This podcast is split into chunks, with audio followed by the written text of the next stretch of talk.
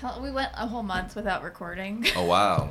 Well, Did you just have that many backed up, or you guys were just? we like, did, and now we've completely lost our lead time. Oh wow. Yeah, this is, uh, yeah. So I'm hoping we can, you know, I don't know, record a bonus episode soon so that we can fill that in. Yeah.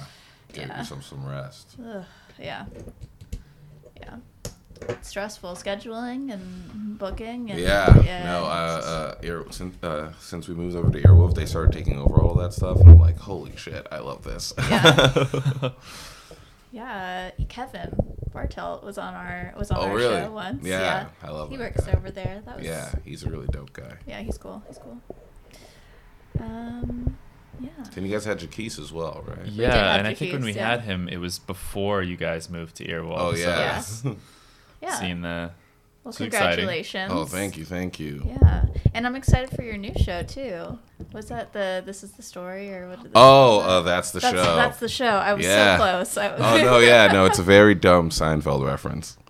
nice. uh, from yeah. when they're pitching their pilot and they just go, "That's the show." Like, that's all they say. Nice. Um, yeah, well, hi everyone. Uh, welcome to Hawkeyes. authentic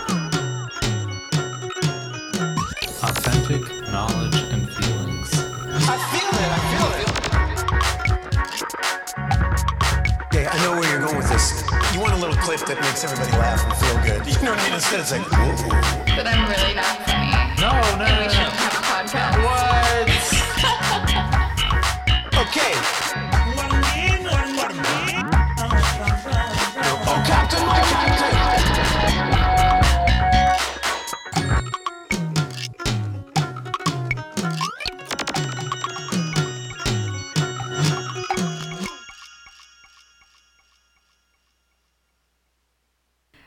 Our our guest today, whose voice you've already heard, is uh, you know him from his shows The Culture Kings and The Wokest, and his upcoming show.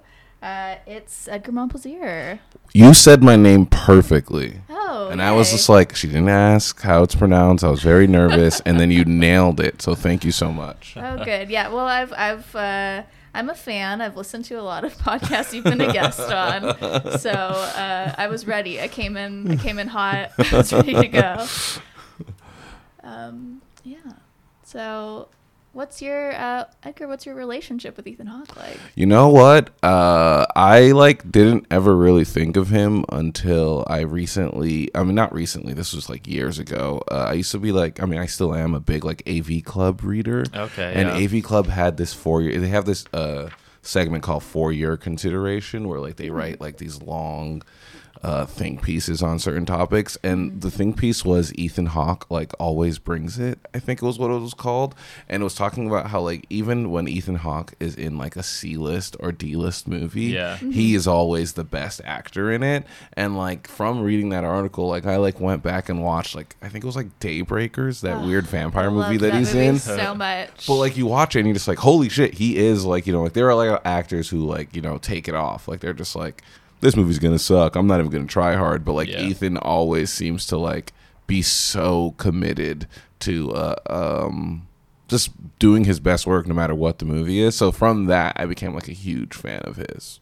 nice. Oh, nice. Yeah. What That's are your. What are your top? I mean, other than Before the Devil Knows You're Dead. Yeah, uh, I mean that one, and then Training Day, uh, and then I'd have to say, uh, First Reformed was like, Yeah. Nice. yeah, Yeah. that We're that's fans, probably we're my top three. Uh, I mean, he was just fantastic in that movie. The ending I don't get, but I thought he was just fantastic in it. Yeah, no, those are some solid choices. Yeah, yeah, it was interesting to me that you chose this. Why did you? So yeah, you said you wanted to talk about this movie in particular. Why did Yeah. you choose this one? So like this movie, I came across it in like I think it was like this movie came out in like 07 or something like that, and it was like at a time in my life where like I had just been introduced to the concept of film as like a career. So like I was just like I'm not watching any like theater movies, like you know like any popcorn movies, and I started like going on this like deep rabbit hole of like all these indie movies, and I came across this movie off of a legal download. I knew nothing about it. Like mm-hmm. I'd only known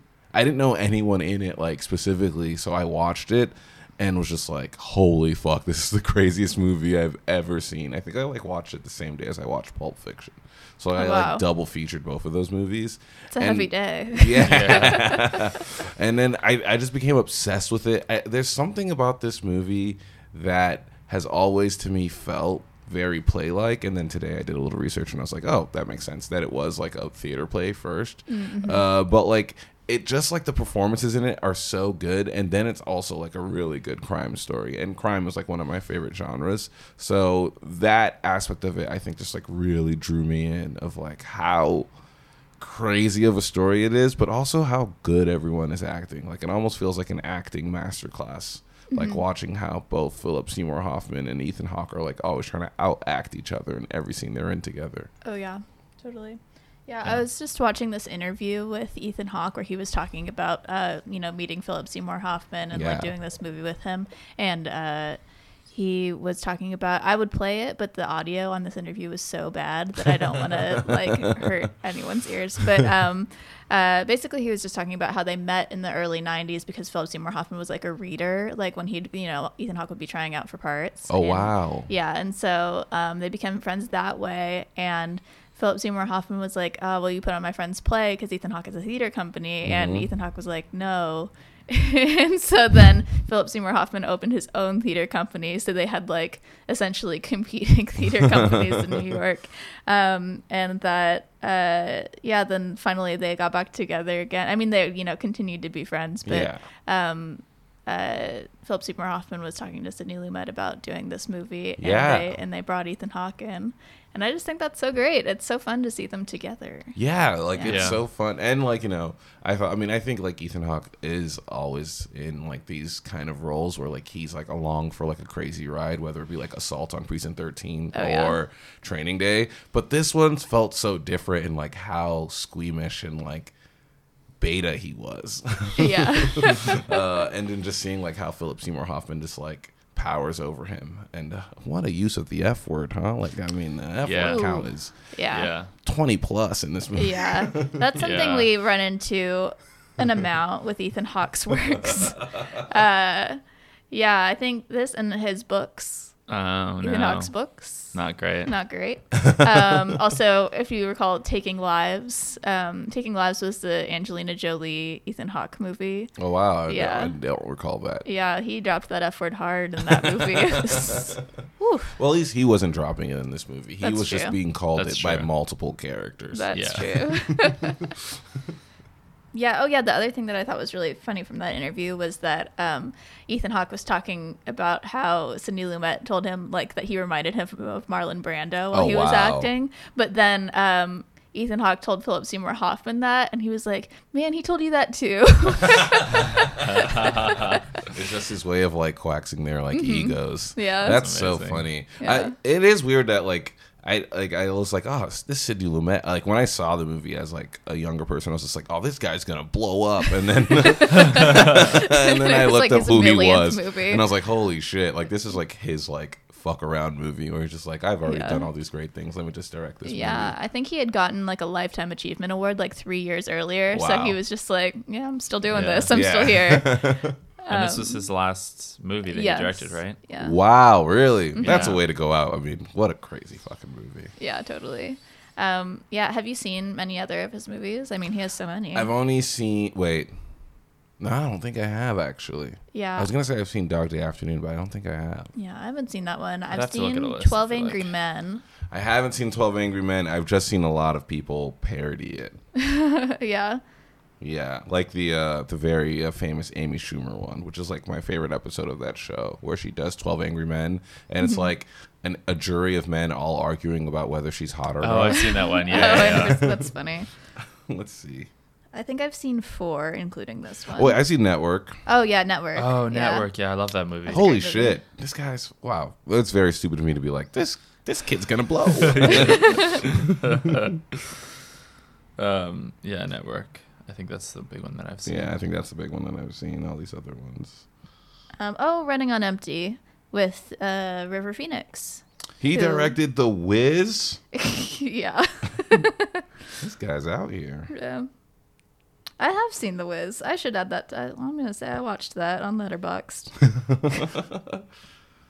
You guys big Letterboxd heads? I should, should I do am. it? Is it Yes, like the do only thing that's stopping me from being a film nerd? yeah, hundred percent. I only recently joined, and I have. For a while, I only had one movie logged, which was Paddington Two.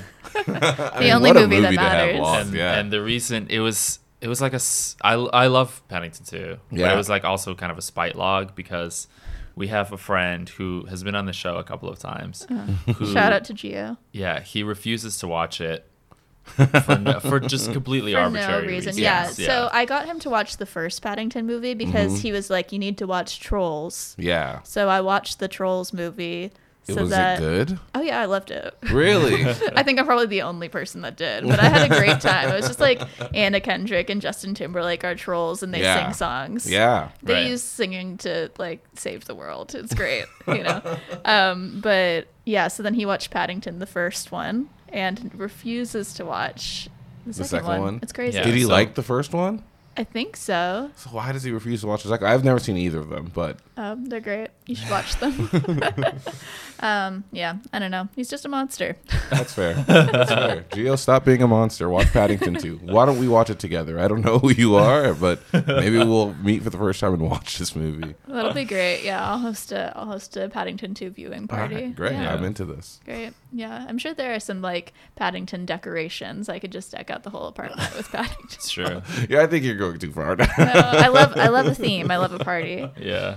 Um, Yeah, Letterboxd is a little bit because the thing, like the hard part is that I feel like once you've set up a database of movies that you've seen, it gets easier to just log new movies as you go. Okay. But the starting part is I- like getting all the movies that you've seen Ever into one place. Wow. I hard. loved the starting part because I'm such I love making lists. I love Okay. like neurotically. I love spreadsheets. I love all that stuff. So what I had done because I wanted to do this big project that I couldn't. It required a lot of people to like uh, contribute to it, Okay. which was the problem, and it never happened. Okay. Um, what was the project? Can yeah, I dig? Yeah, I wanted to do the millennial top 100, so like kind of like um, you know, the AFI top 100, but I wanted to like collect data from millennials and ask them what their top 100 movies were. Yeah. Um, but that means that I'd have to know a lot of people that had seen over 100 movies, which was I thought that I like knew a lot of film nerds, but then everyone I asked was like, "Ooh, 100 movies." Yeah. and I was like, "Oh my gosh, I guess no one can do this and it's never going to happen." No, So- it's gonna happen. It's gonna happen. I'm gonna I'm gonna reinvigorate this project. Let's Oh, make it happen. Uh, because I have a guess that Social Network will be the number one movie. Oh, interesting. Wow. I I think that from the four people that did give me lists, it seemed like Empire Strikes Back was going to be number one. Wow. Yeah. How many of them were white men? Two. Two out of four, so fifty percent. That could be part of it. um, yeah. So one day, one day I will get that back up and running. One of my many projects. Yeah. um, but yeah. So what I did is I made a, an obsessive list of every movie I had ever seen. I think I went through because I went through a year, but I had like two different methods of going through, and I cross referenced to make sure that I really captured every movie that I had ever seen. I think. Oh my god. So then I, um, but then I, I got a Letterboxd, and it was I had there were 400 more movies that I had somehow missed. So Wow. How That's did you insane. miss 400 movies? I don't know, but anyway, so I yeah I have over 1,800 movies on my Letterboxd. I feel pretty good about it. I'm gonna start a Letterboxd today. Yay! I'm gonna do it on the drive. Ooh, don't do that. um, yeah, but maybe we should talk about before the devil knows you're dead. sure. so um the. Uh, oh, it opens on Philip Seymour Hoffman having sex with Marisa Tomei. Yeah. Wow. Right, and right. and like not even like, you know, like it would be nice if it was just like a nice missionary. It's a gratuitous, you know, doggy style yeah. sex. Yeah. and he's like Yeah. looking at himself in the mirror too. Yeah, it was yeah. a lot. It was a lot, yeah. It's like um American Psycho. Yes. He does that. Yeah. Oh, okay. He does that in American Psycho, but you it the way it's shot, it's like it's focused on the top half of his body looking at the mirror. the No, mirror, so you yeah. never see like. so you don't woman. really exactly Yeah. see what he's doing, but you know what he's doing and you know that he's looking at himself. Not a fan of American Psycho? I haven't seen it. oh, okay. Yeah, I think Jonathan watched it one time while I was like I had had a lot to drink and I was Okay. like gratuitously vomiting, and he was like just sitting next to me watching American Psycho Yeah. Yeah. I feel like I've watched a weird number of things that were. while Well, I no, was there- vomiting.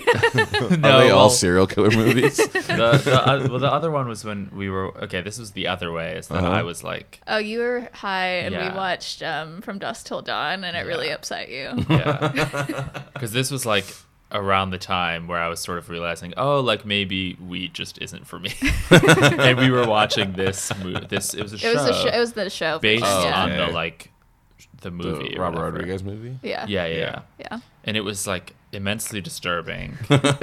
Yeah, she had like snakes coming out of her mouth, Oh and my there was God. like, yeah, yeah, especially because like it sort of starts off normal and it devolves into this. Yeah. Yeah. And when you're high, you're like, is this really happening? Yeah, because you're trusting that the show was what you're presenting, and all of a sudden these weird things are happening. You have no context for them, so yeah, you're just like, is this the drug or is this really bad screenwriting? Yeah. Sometimes it's both. Yeah, Sometimes it yeah. is both. yeah. So the title "Before the Devil Knows You're Dead" comes up on like a title card Yeah. with Yeah. the full expression. So it's uh, "May you be in heaven for half an hour before the devil knows you're dead." Yeah, It's a pretty cool expression. It's Yeah. good. Yeah, I Yeah. liked it's like it. an Irish proverb, right? yeah. Yeah. And then the score comes in, and did you guys like clock who did the score? No. Okay, so it was really obvious to me, and we've had this conversation on the podcast before because Okay. this this composer has done. He did the score for Hamlet 2000. Okay. It's Carter Burwell. Uh, okay. and he did the original Twilight score, Oh, which Right, right. is right, right. such a deep part of who I am, the Twilight series, Okay. that uh, when I hear anything by him, it's immediately distracting because Oh, wow. he has a really distinct style. It's like really heavy violins, and he does this thing that's kind of like a descending scale a little Okay. bit, and Uh-huh. he uses the same thing like in all of his scores. so did you pick up on it immediately? Immediately, I was like, "Oh, it's another Carter Burwell movie." um, so that was fun for me, I guess. Also distracting, but it was, you know, I'm glad he's getting he gets work. It is a very depressing score. Like it, I think it Yeah. even makes the movie sadder at some parts because of like like you said that downward scale. You're just like, oh, this isn't gonna end well. Like there's no sense of hope the entire movie. Yeah, that was the thing that kind of surprised me is that I kind of expected. Okay, so I saw the trailer Mm-hmm. just recently because we had watched. You had gotten the DVD for Oh, yeah, the movie for we The watched Hottest before, State. the hottest state, which was Have you seen Ethan The Hottest State? No. Okay, so this is his Ethan Hawke's second, Second dir- movie he directed. Directed, yeah. Okay. Yeah. And so there were there was like a, s- a few trailers before Wow. that movie, and one of them was for this movie. Okay. And I had I did not know anything about this movie before, but the trailer actually reveals the big, uh, the the big early twist. Yeah. Which spoiler alert, they're planning on robbing their own parents' jewelry store. Yeah. Yeah. So that's revealed in the trailer. I think because of the way that the time is like forwards and backwards in this movie, it's like non-linear that it's not really that much of a spoiler because you do find out pretty early. Yeah, but I feel like that moment still would have hit a little harder. It does. yeah, if you didn't know. Because you see this robbery go wrong, and then you go all the way back. yeah, yeah. Mm-hmm. Because you get you get like a little bit into the movie before finding out True. from the movie that it's that it's their parents' place. Yeah. because there's he's there's basically the scene where he says like uh, it's easier if we rob like a mom and pop shop and then he describes the place to him he says like it's between this store and this store Oh yeah, a Foot Locker and a Claire. yeah yeah and and then he's like oh shit you're talking about you know he, he's like shocked and he's like yeah what did i say like mom and pop shop Yeah. which is a pretty good line but Yeah, like that it was was it, it was a little bit like you know the effect was dampened for me a little bit because i had seen just the trailer Yeah. and they reveal it in the trailer And even the way that like Philip Seymour Hoffman refuses to tell him the place until he agrees, like it gives you anxiety because you know what happens already. So you're just Yeah, like, yeah, I yeah. want to know what fucking place. Yeah. You're like say yes, Ethan Hawke. yeah Yeah. So yeah, so yeah, like you mentioned, we do see the robbery first. Yes Um, and it goes so wrong. it goes so bad. yeah. Um, yeah, so the guy in a ski mask comes in and he and you don't know who it is Yeah, you don't know who it is. Um, and he, you know, he clears out all the cases, but then one of them is locked. So he like uh, he's like pointing the gun at the woman in the store, and then he's like, "Where are the keys?" And he gets the keys, and he's fumbling with them. Then she pulls the gun and shoots him. Yes. Yeah, he's like trying to break the case. I yeah, think yeah, yeah, because he can't figure out which he key can't it figure out the keys. Yeah, and she shoots him in the back, Yeah, and he like falls down, turns around, shoots her. yeah, it Mm-hmm. was very like um that SNL sketch. Them, what you say? Yes. yeah, Yeah, yeah, yes. yeah, yeah. Yes. Even the angles at which they were shooting at were exactly the same. Yeah. yeah, yeah. And then he gets up and like is heading toward the door, kind of limping, and she's like like f- sort of face down like on her elbows and kind of angles the gun and shoots him, and then he falls through the window. And then you see Ethan Hawke And he's like, wearing ah, this shit. goofy ass disguise. I It's like the like The mustache, the mustache and this like and crazy wig and the aviators and the, aviator wig. It's, glasses. like, it's all dark. yeah, And that cut to him is so jarring because it's like you don't go from like a wide of the car to inside. It's just straight up to a close up of this Yeah. kind of fake mustache. And Yeah, yeah. Watching it again, I was just like, holy shit, I forgot about this part. Yeah. Yeah. With the mustache and the glasses, he looked a lot like his character in um Oh, what's that movie that came out with Noomi Rapace? Um Stockholm. Where he plays the the guy that Stockholm Uh, syndrome is Oh, is wow. named after, yeah. Yeah. Or you know, the incident. The guy from the incident. Anyway. wow. Yeah, But John yeah, he has that yeah. yeah. um, but yeah, he has that like exact look because it's like in the seventies. This movie, so it just looked like He him. has that same vibe. Yeah. Yeah. Um. Yeah. Yeah, and it's yeah, like you said, it's a really close up on his face, and he starts freaking out, and he just drives away. And the the woman in the store, she's played by Rosemary Harris, Mm-hmm. um, who is Aunt May in the Yeah, Sam Raimi yeah, Spider-Man yeah, movies. yeah, yeah, I Yes, recognize yes, her. Yeah, Yeah, yes. and it's fun because then Marisa Tomei is also in this movie. Right. Oh my new Aunt May. god. It's Yeah. all connected.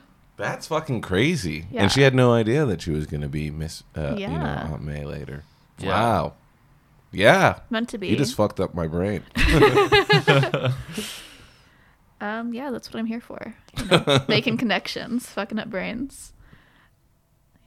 And another uh, uh, actor connection that's Oh, yeah. special to fans of this podcast Hands with the pod. Yeah. would be Albert Finney, Mm-hmm. who plays Ethan Hawke's dad, who is also in a movie called Rich in Love, starring uh, Kathryn Erbe, yes, and Kyle Kyle MacLachlan. Kyle MacLachlan. Yeah, Yeah.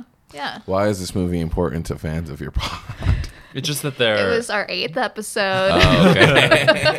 A I classic. was like, I'm waiting for it. I'm no, waiting it's, for it's it. just special because like no one has seen this movie. Yeah. Yeah. So like the only reason you would have seen you would it- have seen it is because you listened to this podcast. yeah decided and you to decided to something. spend sixteen dollars buying the DVD on Amazon. Oh my That's the God. only That's the way only to way to watch, watch that it? movie. Yeah, that's what Um, we did.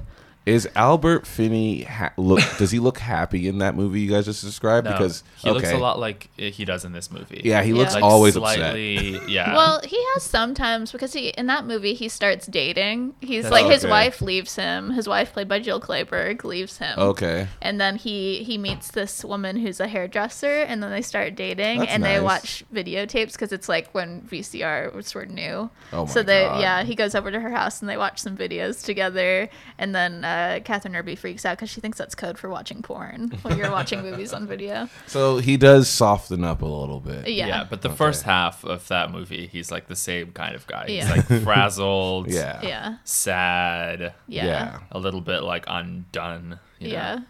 Yeah. Also, I think like the highlights of Albert Finney from Rich in Love were anytime he was eating. Unfortunately, Okay. we didn't really get to see that work No, from him. No, in this no, movie. not much eating Yeah. from any. No, Not a lot of eating, I don't think. I think at, there's one scene where he's in front of food while Mm-hmm. Marisa Tomei is stripping bacon uh, in the kitchen, Mm-hmm. eh, but he's not eating because he's so upset.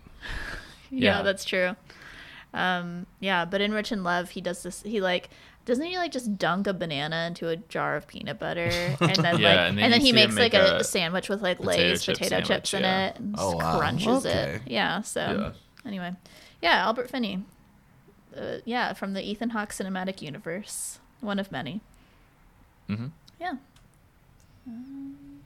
Yeah, we go back and forth a lot, so it's a little hard to keep track of. The plot. Yeah. Yeah. Yeah, but that's what makes this movie like more interesting, I think, Yes. because it could have very easily just been like a straightforward. Yes. Um, Yeah. But because the the jumps in time to Yeah. you know from the robbery to before to after, Yeah. um, you know that makes it you you're like more invested because you want to know what led up to the robbery and what were the consequences. Yeah. Right. Yeah. So it seems like Philip Seymour Hoffman was like embezzling from the company he was working for.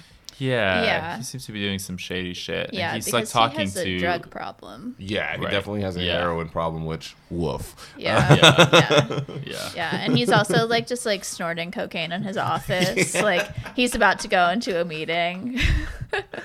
I don't know how that guy didn't know he was doing cocaine because his face was so red when he's Yeah. like, "Hey, you have a meeting?" He's like, "Yeah, I'll be there." It's like, holy shit, dude.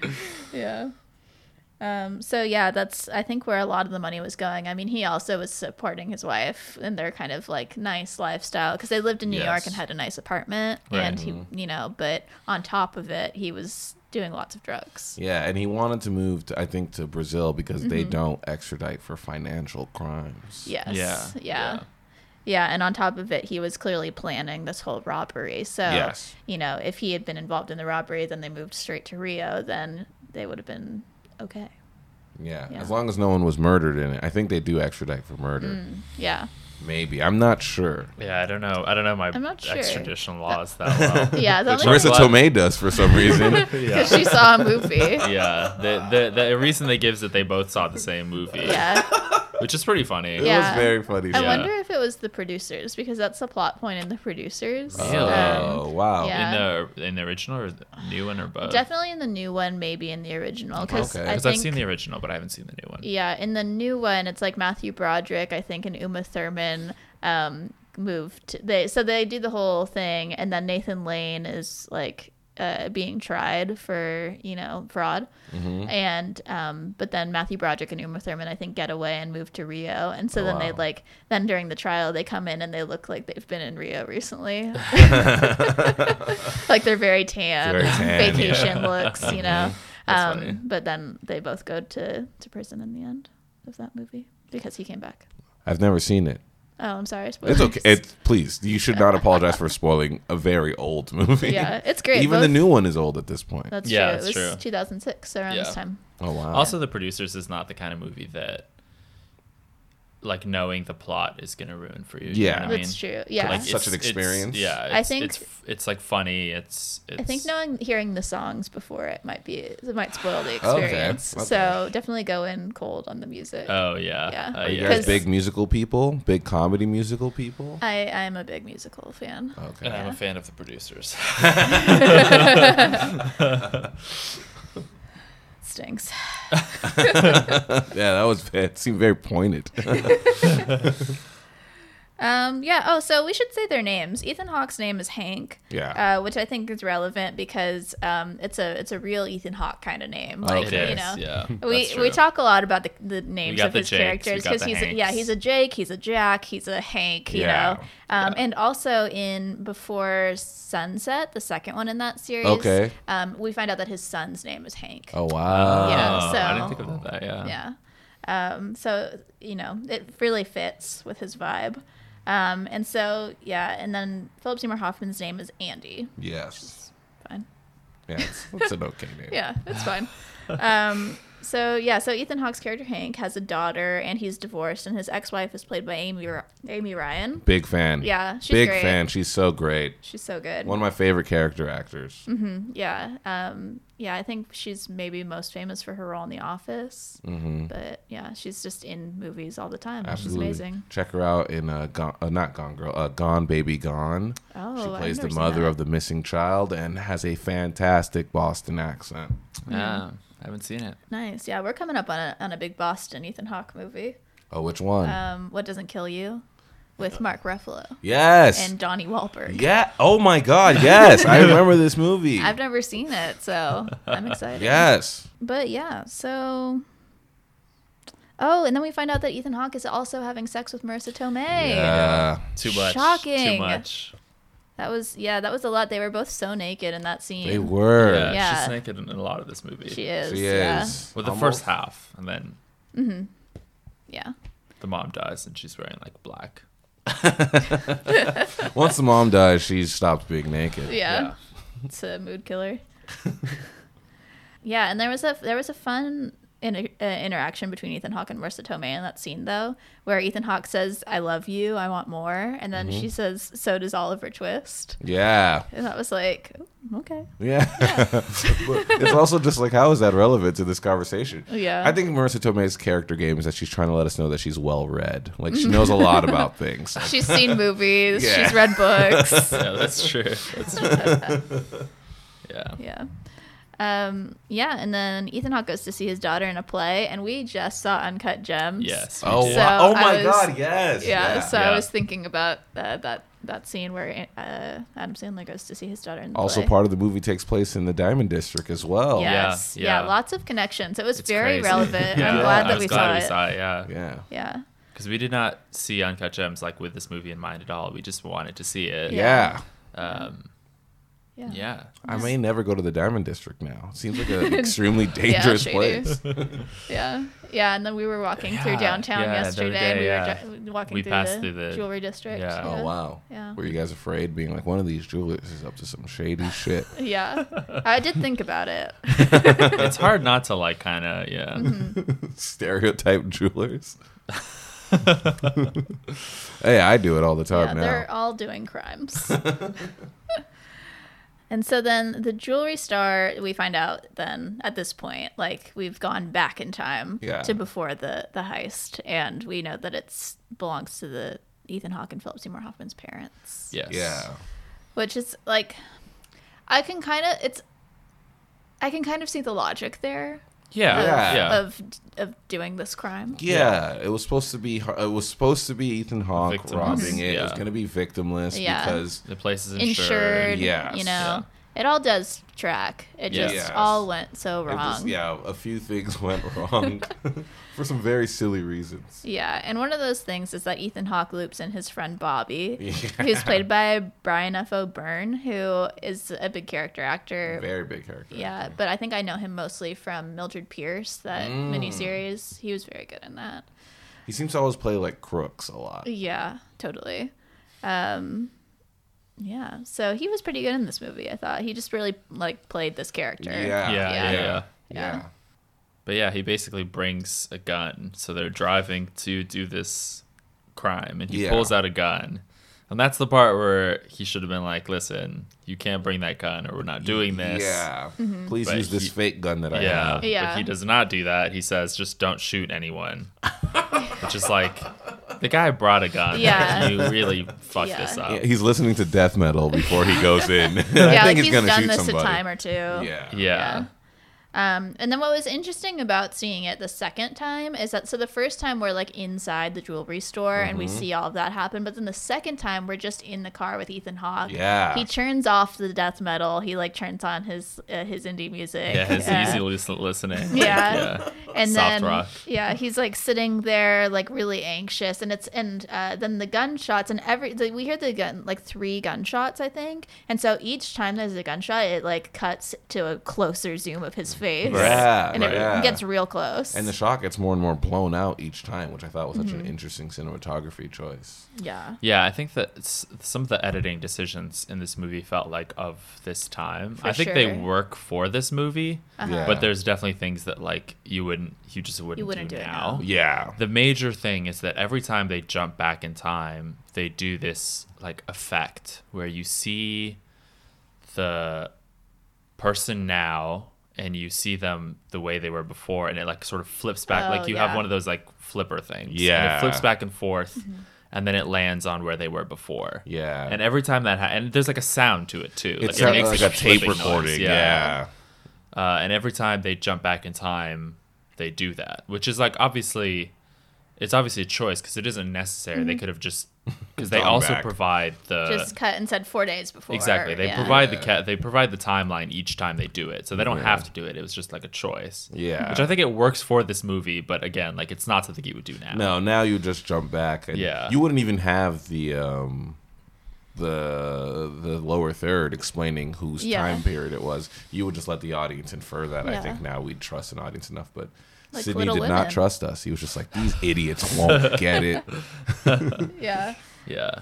The other Yeah. the the movie that it kind of made me think of was like Vantage Point. I don't know if you Yes. ever saw that. yeah. Oh my God. Yes, I remember Vantage Yeah. Point. Vantage Is that Point- Dennis Quaid? Yeah. Yeah, yeah. Forest and, uh, Whitaker's Forest in that Whitaker, movie. Forest Yeah. Whitaker. Yeah. And it's like it sort of focuses on a central event, which is like this terrorist attack at like a it's like a Speech or something. Yeah, for the like a, president, or a right? game or something. It's Yeah. something like Yeah. that. Some some big event where there's a lot of people, and they're jumping back and forth and trying to figure out.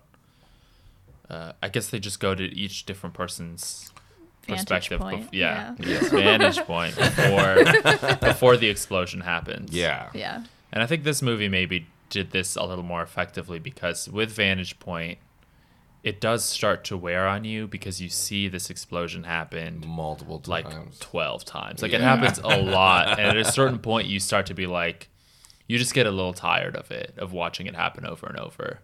Um, and I think, like, from a movie making perspective, it's like an interesting effort. But I think it didn't work as well as here, where it's like, because the events each time they go back are different. You know, you see a different thing happen each time, so Mm-hmm. Yeah. it, it doesn't it doesn't really wear on you the same way that it does in Vantage Point. Yeah, it's almost like they're giving you a new piece of the puzzle, and like the movie operates Yeah. like where you're just like, oh, okay, I'm seeing the picture a little bit more clearly. And I think also with Vantage Point, one of the things that bothers me is that these people really have no reason to be connected otherwise, other than the fact that they were all in this explosion that's together. true. Yeah. Where in this movie, it's like you're seeing They're three members of this members, family. yeah. Yeah. Yeah, Mm-hmm. that's a good point. Yeah. Um yeah, it kind of reminded me of because I feel like with like early digital movies and I'd still qualify this as like early digital because that's like 2000 to like 2008 maybe qualifies. And um what re- reminded me of was Time Code, which is a movie that came out in like 2000, Mm. um which plays with time in a kind of different way where it's in real time and so you're seeing the whole thing happen in like four different like CCTV cameras. Oh wow. So Oh. Um, yeah, but I feel like like during this era of early digital, like a lot of people were interested in like how time works in movies. Like 24 was like a very Yeah. popular show that was in Right, real right, time. right, yeah. Yeah. Just because it's like you know there are a lot of things that you can do with digital where you're limited on film, like you you know like who's gonna shoot something in real time on film because No that one. scene you have to do the whole thing, Yeah. like Right, you know. right. Um, but yeah. Yeah, and even just before sunset, it's a similar thing where Yes. it, it takes place.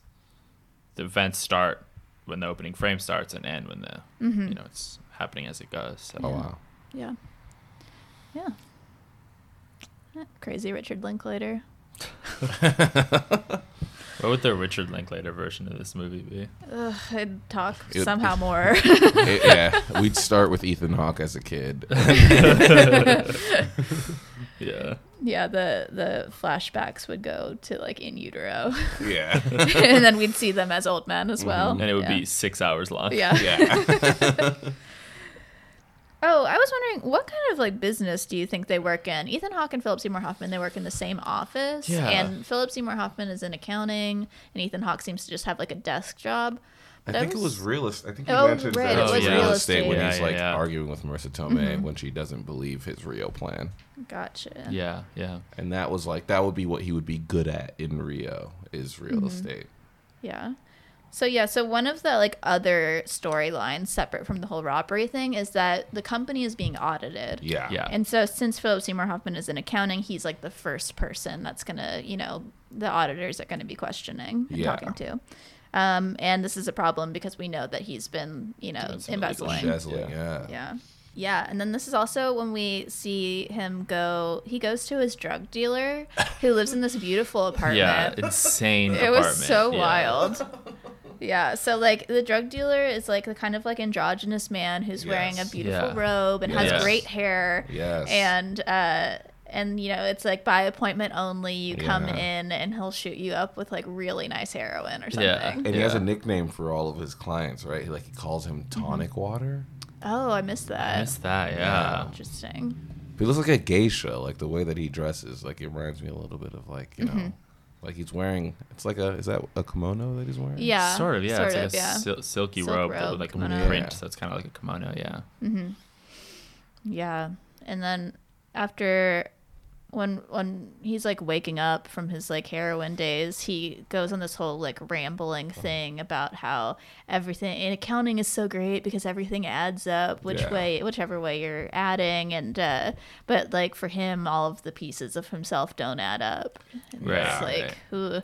and then the drug dealer's like, get yourself a wife or a therapist, and he's like, I have a He- wife. yeah, he just does not care about like any of the state's Yeah. problems. Yeah, he really doesn't. yeah. Yeah. Yeah. But I mean, I imagine from his perspective, uh, everyone is probably complaining to him, and he's just like, "I just want to give you guys drugs. Like, Yeah. please Yeah. stop telling me about your lives." Yeah, this is a business exchange, not a relationship. Yeah. You know. Yeah, he probably should get a therapist. That, that might have Maybe some changed things some things in this I movie. think so. I think Yeah. I think that's kind of what Marisa Tomei hints at later is that like She he's taking out a lot of his bullshit onto her, and it becomes clear that I think that like a lot of his bullshit stems from the fact that his dad was an extremely mean person to Yeah. both of them. Right. Yeah, Yeah. just like never loved him really. Yeah. Yeah. Yeah. Speaking of the dad, so this is around the time that we get to see what happened for him that day. Right. Um, so he drops his wife off at the store, and she wasn't supposed to be working. It No. It was was- supposed to be like a di- Uh, like an, another old lady who is Mm-hmm. not a member of the family, but just like probably a family friend who works there. Yeah. Yeah. And she she had to like babysit or something. She had like Yeah, some, some she had to menial thing that yeah. she just Yeah. couldn't be there for. And he wasn't working because he had to get his eyes tested because like a driving test. because Right. today Yeah. was his birthday. Yeah. yeah. Oh man, what a rough day. Yeah. Yeah. So yeah, and then he- he goes to take his driving test, and when he comes back, there's like cops and you know mm-hmm. ta- caution tape all over, and um, yeah, and his wife's been shot, and the whole thing went down. Yeah, and she's still alive. She's Yes. still alive, but she is in the ICU, like on life support, Yeah. Yeah, and he ends up having to make the decision mm-hmm. to to leave her on or take her off life support. Yeah. Yeah. and it's it's Philip Seymour Hoffman who's like really pushing him to take her off life support. Mm-hmm. Yeah. Do you a- think that was because Philip Seymour Hoffman was just like, like the longer that she's on, it's just his constant reminder of the guilt. Like how- I was I trying think to wonder so, why he was like so gung ho so. about it. Mm-hmm. yeah.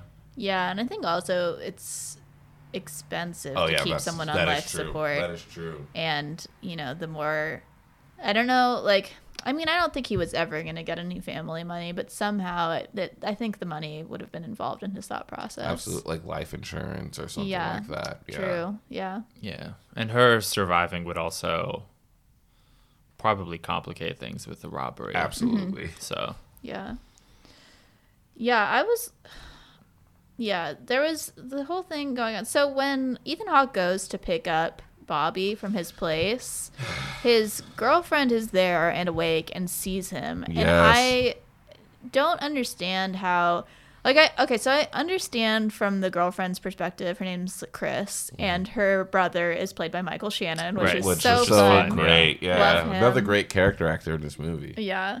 And so I can understand from their perspective that like the police aren't going to like pay for, you know, I get that. Like it's it's expensive to raise a child on your own and also also just burying someone is expensive. Yeah, absolutely. Yeah. So there's a lot of costs involved and I could understand totally them like extorting Ethan Hawke for money. Yeah. Um, but what I don't understand is how, I mean, not that I have a lot of faith in police in the first place, but how they wouldn't have connected that, like how they wouldn't have like that, like looked up, like known this guy's name, like Bobby, right? Because he was Uh-huh. there, dead at the scene, Yeah. so they would have had him. I feel like they could have, they did identify him, Yeah. and that, like why they wouldn't have gone to see what was up with the girl, like the girlfriend who's the mother of his child, like.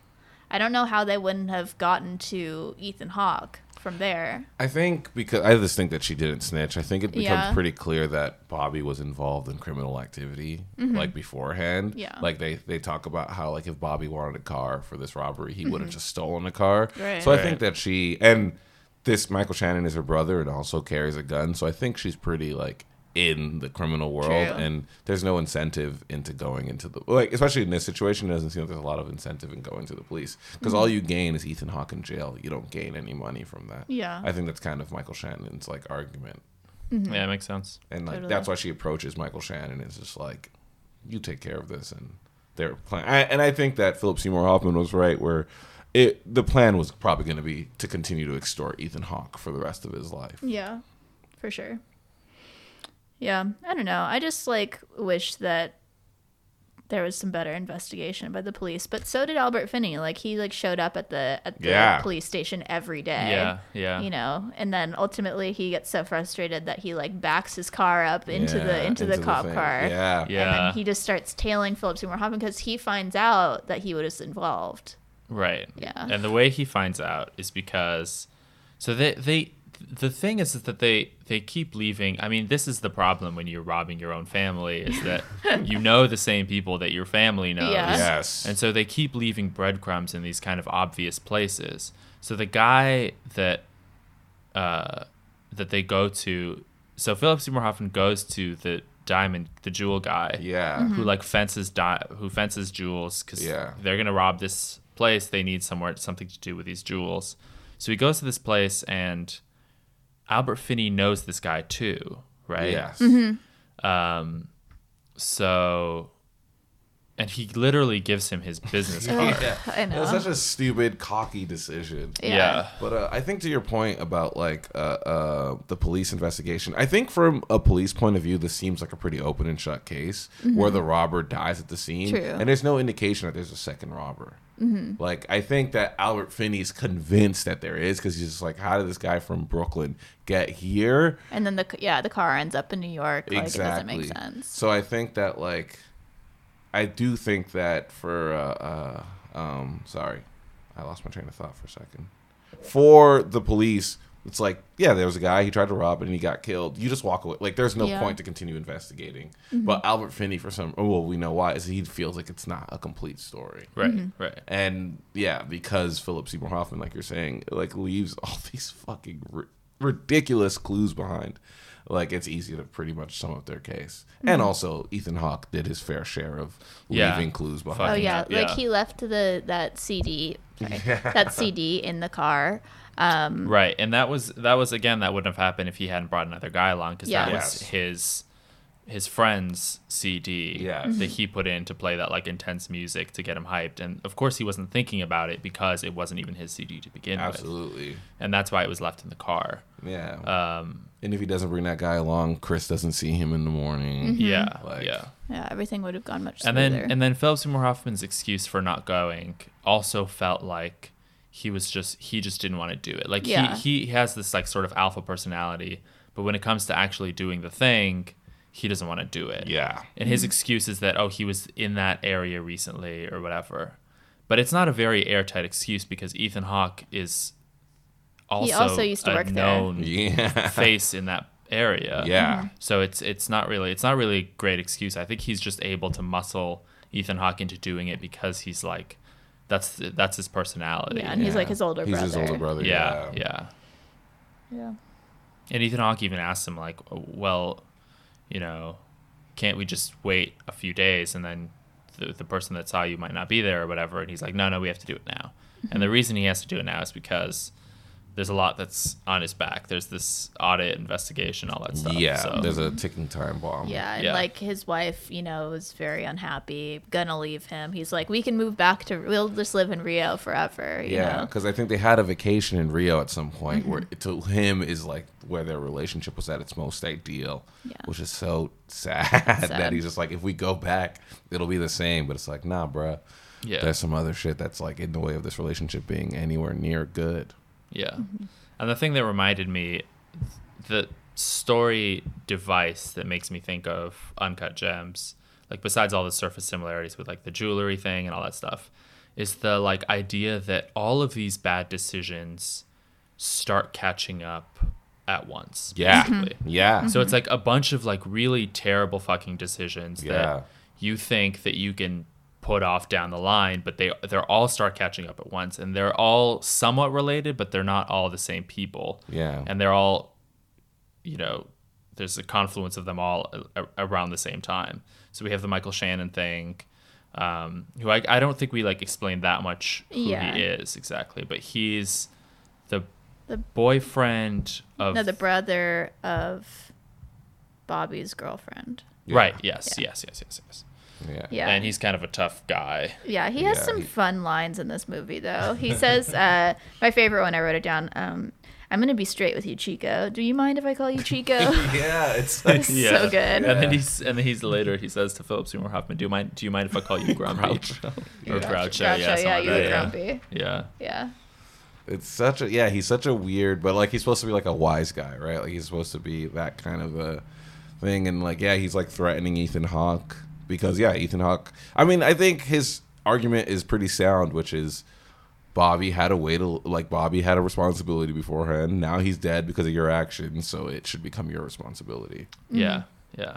When they have to get money, To- Yeah, also kind of like Uncut Gems. Like he owes 10000 He needs to give him, Michael Shannon, $10,000 in two days or he'll kill him. yeah, You know. yeah, Yes. Yeah, similar vibes. right, Yeah. And so he talks to Philip Seymour Hoffman, and their plan is to rob his own drug dealer. Oh man. Yeah. Ugh. Yeah, Yeah. which is which is a crazy. that was stressful. Uh, yeah, I think And- my favorite part of that scene is when he sees the other guy on the bed. Oh, Right. yeah. And like when I first watched it as a kid, I was just like, why did he kill that guy? Mm-hmm. But now I'm like, oh, you killed him because you now realize that's what you look like Yeah. when you're on that guy's bed. yeah, yeah, yeah. It's like everything that's he doesn't like about himself. Yes. is Yeah. in this guy. Yes. Yeah. Oh my god. Yeah, it was good. Also, speaking of Philip Seymour Hoffman, like acting, um, that breakdown scene in the car, like you kind of. So after the funeral, he's like upset because he has this whole exchange with Albert Finney, and Albert Finney like slaps him, and it, Yeah. ugh, it's Yeah. upsetting. And then he's. You know, he's like crying in the car, and Marisa Tomei is like, "We should pull over." And then he does this whole big monologue where I don't know. He says a lot of stuff, and it's not totally clear to her what he's talking about. Yeah. But like we know that it's a lot about his relationship with his father and how you know unfair it is that Ethan Hawke is treated better than him and his family, even though he's like a fuck up. Yeah. And uh, yeah, I just wrote down acting.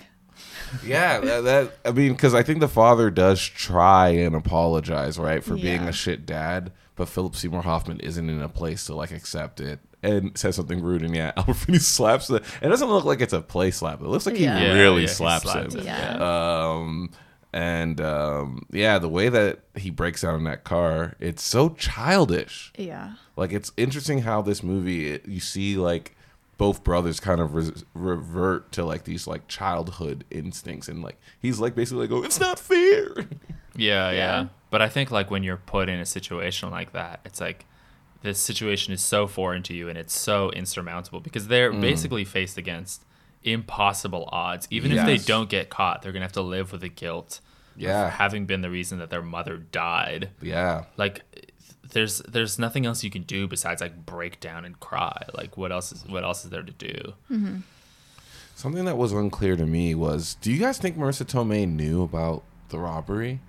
I think she had she suspected. Right, because she had this guilt ar- about her in Mm-hmm. all of the funeral scenes that like I was just like, does she know? Yeah, because he had mentioned something. He had told her that like, oh, I'm gonna get the money so we can move to Rio. And then she's like, how are you gonna do that? And he said, don't ask, don't tell. Right. And so when uh, when they saw her in the hospital, I think she and and heard what had happened. I think she connected it and Yeah. just didn't say anything because Yeah. you know it's better if she doesn't know, but she definitely right. knew. But she definitely knew. Yeah. Yeah. Yeah.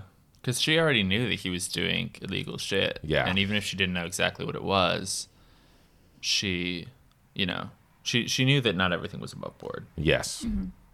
so yeah, so then she leaves him. Uh, Marisa Tomei leaves Phil- Philip Seymour Hoffman, and what I really liked about this scene, so they have this whole you know conversation, but And she I- admits to him that. Yeah.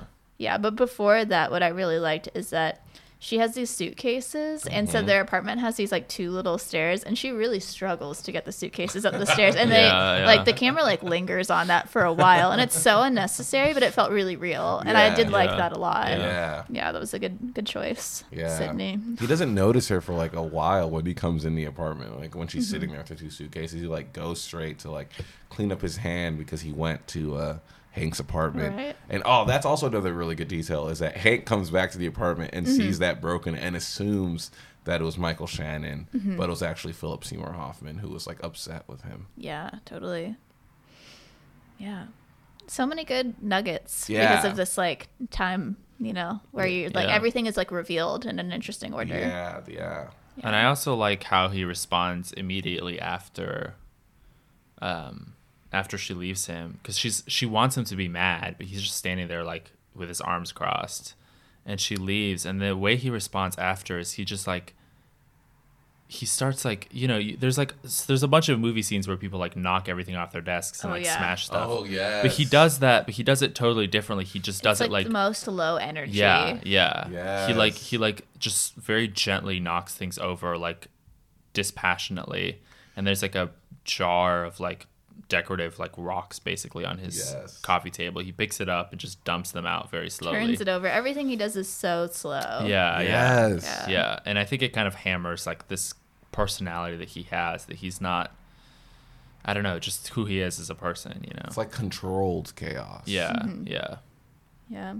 And also like maybe just a little numbed from how much Exactly, like yeah. heroin and cocaine Well, he's yeah. consuming, you know. Just Yeah. Yeah. Yeah. It was just I felt like it was an interesting way to do that kind of that kind of scene that I hadn't really seen before because I feel like I said like you, I've seen so many scenes where people like smash their coffee table like in rage and all that stuff but never mm. I've never seen anything like that where he just Yeah. lashing out but like in a very deliberate and slow way. And whenever he's doing it, the camera like has like a wide on it a little bit where you can see like that bowl scene. You're just watching him and you're like, what the fuck is this? But, Yeah, yeah, like yeah. you're saying, like it- it's such an interesting way to portray anger. Mm-hmm. Yeah. Yeah. So then after that, it's that whole sequence where Albert Finney is like following um, Philip Seymour Hoffman. So he goes to a couple places, and then he goes to Ethan Hawke, Hank's play apartment, and so they have this conversation. And the whole time, all I could think is, is Ethan Hawke wearing his own clothes in this scene because he's wearing like cowboy boots. and I was like, why would this character be wearing cowboy boots? Yeah. There's not really a That's lot of reason for it. Yeah. Um, so I just I feel like maybe they were his own shoes. Probably, Yeah. yeah. It was in his contract. He's like, hey, I got to wear my own shoes for one scene. yeah. Um, but yeah, so then they go together, and that's when they, uh, you know, hold up the the drug dealer, um, and then sh Philip Seymour Hoffman shoots the client. Then he takes they take the drugs and the money, and this kind of like. You know, Ethan Hawke is freaking out. He can't handle it. And they take the drugs and the money, and then Philip Seymour Hoffman turns around and shoots the drug dealer. And it's just a lot. Yeah. Yeah. And he's the way he does it too is like he's holding the pillow like to use as a silencer and he shoots through the pillow and this and he has like considerably good aim considering that he's shooting through a pillow like Yeah. you can't really aim that way. Yeah. And his hands are shaking. You see his hands shaking. Yeah. He shoots the client in the face and then shoots the drug dealer. I I, I think like somewhere in the body, but like mm-hmm. presumably kills him too. So and then he runs around. He's like trying to wipe stuff down with his jacket. There's Mm-hmm. Yeah, they're good deal constantly of- wiping things yeah, there's down a in good this deal movie. of wiping stuff down with your jacket, which just doesn't feel like the most effective way to get No, rid of it it. Yeah, I feel like your hair would be all over that. Yeah. Like you'd probably still be leaving. Yeah, because Oh. uh, Ethan Hawke does that With when he's car. returning the car Yeah. to the um, The rental place. the rental place. Yeah, and there's the there's a few scenes where he he keeps having to go back there because the manager isn't there because he needs to get the CD back. Yeah.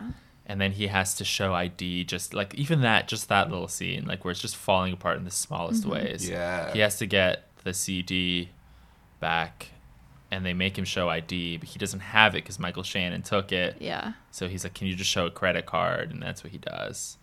So it's just like all these little things, like th- that, just everything is falling down. Yeah, on and top it of their feels so stressful, right? Like that scene. Yeah. Even though all he needs back is a simple CD, you're just like, "Fuck, this is gonna blow up. The cops Yeah. are gonna show up," and you're just like yeah. so stressed out. But it's like, no, he just shows his credit card, and he's like, "All right, cool, I can get out of here."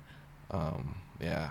Also, bringing it back to that pillow thing, Mm-hmm. it, it. I think at some point when he's about to shoot the guy, he like screams into the pillow first and then shoots him, which I thought was such Mm. an interesting Mm. choice. Yeah. Yeah, we're coming up on what I put down as my most Ethan Hawke line of the movie. Okay. Okay. Um, there weren't a lot of lines in this movie actually that made me really feel like, yeah. you know, this is Yeah. Ethan Hawke. Yeah. Um, he's very subdued. Yeah. But when they go to Chris's place to see Michael Shannon and give him the money, um, or not, depending on, you know, what I don't think that was really Philip Seymour Hoffman's plan. Yeah. Right. Um, yeah. But so then he, yeah, so Philip Seymour Hoffman shoots Michael Shannon and is holding a gun up at Chris. Um, and then Ethan Hawke is like, don't do that. Like, if you shoot her, you're going to have to shoot me too. And he's like, oh, maybe that's a good idea. Yeah. Right. Yeah. Right. Um, and so then Ethan Hawke says, I'm sorry, I fucked it all up. Just do it. Go ahead. You'll be doing me a favor.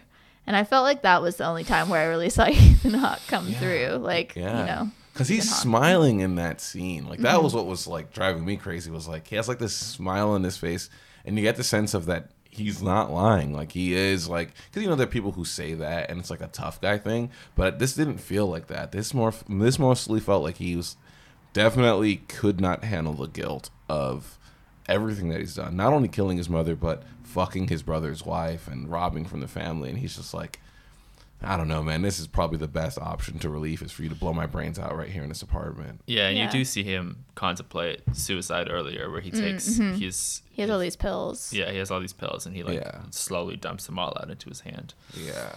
Um, but he doesn't Yeah. get shot. Yeah. Did you guys have any most Ethan Hawke lines from this movie? I movie? didn't really know. Yeah. It wasn't, yeah, it was kind of a different part for him. Yeah. Yeah.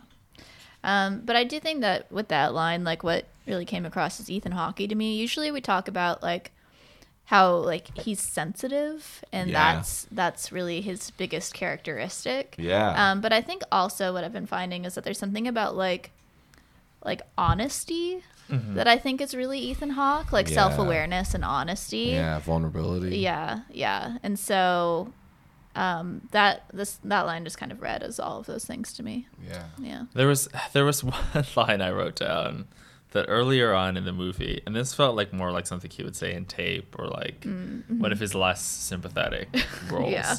Um, where um, Phil Seymour Hoffman says like basically something about like growing a pair, and he says like, "Oh, I got him when I need him." Yeah. Oh, yeah. yeah. When they're in the, funny. when they're in the bar. Yeah. Uh, yeah, I do actually. Now that you mentioned tape, Book, I think that this would be an interesting double feature comparison wow. with tape. Have you seen that? I have not. That's a early digital, and it looks and like it looks like it. Um, but it's Ethan Hawke and Robert Sean Leonard and Uma Thurman, just Oh, the wow. three of them in a room together, basically. Yeah. It's Wow. intense. That's Yeah. the entire movie. Yeah, it's a lot. It's intense. It's Yeah, intense. not my favorite, but it is an interesting movie for sure. I mean, he's such an experimental guy. It seems like it doesn't seem like he. Uh, I mean, he has been a lot of big movies, but it doesn't seem like uh, we'll ever see him in like a Marvel movie or anything like that. Like it seems like he's more interested Yeah. in these indies where he can really sink his teeth into as an actor. Yeah, Yeah. he has said he wants to be in Star Wars, though. Really? Yeah, that's the only thing. I th- the only big franchise that I think he's interested in. Wow. Yeah. Yeah, just because he's a nerd. Yeah. That definitely comes across. yeah. Um. Yeah. So. Yeah. So Chris uh, shoots Oh yeah. Phil Seymour Hoffman. Yeah. And you see that there's a gun, Michael Shannon's gun, that's like sitting in his pizza box. He's a Wait. bad gangster. Michael Shannon is a very bad gangster in that he put his gun in the pizza. Box. Yeah, I think. Well, I think maybe the idea is that because you see him, He was like sitting. yeah, So you it's see you see Phil Seymour Hoffman Right. and Ethan Hawke come in. Michael Shannon's like sitting in this like a lazy boy style like chair, and he's got the pizza box on his lap, and I think the gun is inside, and he has it there just in case. Yeah. Mm-hmm. But it doesn't end up going that way because They show him the money, and he- so he kind of disarms. Yeah, yeah, yeah. Mm-hmm. But Philip Seymour Hoffman also doesn't die when he gets shot. No. Oh Gets yeah. taken to the hospital. Mhm. And so Albert Finney's like right outside while all this happens, and so then he tries to like drive after. He calls out like Hank for Ethan Hawke. Yeah. And he tries to drive after him, but then the ambulance and the cops show up and kind of block him in. So he just has to park again, and he watches as they load Philip Seymour Hoffman into the ambulance. Do you think Ethan Hawke knew his dad was calling after him? That's something that I thought about. Was just like when he finally stops running, will he be like, "Was that my dad?" Like, because like it makes no sense that his dad would be there. Yeah. Like to him at least from his perspective, but like, like I, I, I was always like, who, whose voice does he think is calling after him? I don't know. I kind Yeah. of figured that he was like in shock and he was just in full panic mode, like I got to get out of here, Yeah. and maybe just didn't register Very- that that was didn't happening. even hear it. Yeah. Yeah. I think it's I Um, think it's possible. I thought about that too. I think it's possible that he heard him and just like I got to go. Yeah. Mm-hmm. Yeah. Yeah, we need that. Uh, we need like an after credit scene that cuts to like a week later, so that we get to see them interact. Um, but yeah, so then Albert Finney goes to the hospital to see Philip Seymour Hoffman, and he's you know uh, he's alive, like they've done surgery or something, and uh, he's has an oxygen tube in, and um, or not in, but like you know the what is it cannula around his nose? And um and he's like hooked up to the heart monitor and so what albert finney does he removes the oxygen mask and he takes the leads and takes them off of philip seymour hoffman's body onto his own so it seems like he's alive and he's fine and then he takes the pillow and just like suffocates him Yeah. it was like And he thought about how to Yeah. do it too because he he checked with the nurse. he turns first. off the monitor for a second. Yeah. Turns it back on. He says, "Oh, the monitor went off for a second. So Mm-hmm. that he knows that if it goes off for just a little bit, they're not going to think anything's weird. yeah Yeah. And so be in that time, it was enough time for him to remove the things and stick them on himself without them getting suspicious. Mm-hmm. Um, and he just strangles him yeah with a pillow. yeah Yeah. And then Damn. he leaves the room and he walks down the hospital hallway, but he's like walking into the light, like it like fills with light. Yeah. it was an interesting. Because he can go to heaven for a little bit Oh, until the devil knows what he's done. oh, true. you Damn. did it! You solved the movie. uh, yeah. Do you want to know my theory? Yes. Ethan Hawke and Marisa Tomei are in Brazil together. Oh, yeah, I could that's see that. possible. I could yeah. see that. Yeah, could be. Yeah. Yeah. I hope that Ethan Hawke's kid gets to go see The Lion King, though. Yeah. we didn't talk about that, but all she wants is to go on this class field trip to stay in a hotel and see The Lion King on Broadway. My parents would never let me do that at that age. like it's so insane that they're gonna go to New York. Well, I guess they don't live far from New York, right? Yeah, like they, they live they in like live in like you know Jersey Jersey, or or something like something. that. Clear, yeah. Yeah, I, Yeah. I assume that his Somewhere wife and daughter live in. Jersey. Or yeah, something. yeah, Yeah. and um, Philip Seymour Hoffman does live in the city. Mm-hmm. But yeah, it was like I want to go to New York to see Broadway and stay in a hotel. I like, fuck you, you're like 12 years old. Do I- 12 years old things. I did do that when I was 13. we went on a school field trip. My my parents were very nice, and uh, I I'm sure it was expensive, but um, we like flew to. I forget which direction it was, but we yeah, we flew to New York. Oh wow. And we stayed there, and we did like touristy stuff, you know. Like Oh my we, gosh. this was this week long school field trip. Oh, wow. And so we saw, we went to you know I don't know like Central Park and museums and stuff, and then we did see Hairspray on Broadway. wow. Yeah. Okay. And then we Okay. went to DC and we did touristy stuff there, and Wow. uh, That's flew a back. whole. Well, I was a kid in New York at the time when I was Mm. like 12, 13. So I Mm-hmm. maybe that's why I'm just like, what the fuck? Like this makes no sense to me. So yeah, I guess it does make sense that you take like a big field trip to see Broadway. That is cool. But would you call your parents a loser if they didn't do it for you? No, that's so mean. But also, like he hadn't paid child support in three months, Yeah, and I'm true. sure, and, she he, lives and with the he mom. already told her that she could do it. yeah. Yeah. Like he it'd be one thing if it. he outright was like no, but he said she could. Yeah. and then went back on it. Yeah. Which again, I think shows uh, the side of his character where he's just like he's not assertive enough. He's not strong enough to like make these decisions on his own. He has Yeah. to depend on. He can't say no. He can't like he he he's incapable of saying no in this movie. Yeah. Because Yeah. he should have just been like, there were multiple times where he should have said no. He could he could have said no when Philip Seymour Hoffman was like, "Let's rob our parents." Like, no, fuck you, they're our parents. Yeah. He could have said no when the guy pulls the gun out. He could have just easily been like, "No, we're not doing this." Yeah. The guy didn't know where they were going. Yeah. He had w- plenty of time to be like, "Fuck this!" Like, we're not doing this like this. Yeah. He could have said no to us. Like, he just he can't do it. He can't say no. That is such a good good point. Yeah, because even in that scene, the way he says yes, he's like, "Well, yeah, yeah, of course." Like that's how he like tells her. And it's like clearly he's not going to pay because he doesn't have the money. yeah, and it's also not an insane amount of money that they're talking about. They're, it's like 130 or something. Yeah. Like, like Yeah. it's not it's not a crazy amount of money. But Yeah. it just shows like how like broke he is. At Yeah, the time. Mm-hmm. yeah. Totally. Well, Jonathan, do you have something to share with us? Sure. Is it yeah. about I that just time? gotta I gotta Oh, grab go my grab your laptop. quick, yeah. Okay. Oh, I'm so nice. nervous. It's uh, it's time for a hawk fact. Yeah. Caw. do you want to try a hawk noise? uh, That was good. That was good. okay. Thank you for letting me do that. That was so fun. It's right. freeing. it really is. Yeah.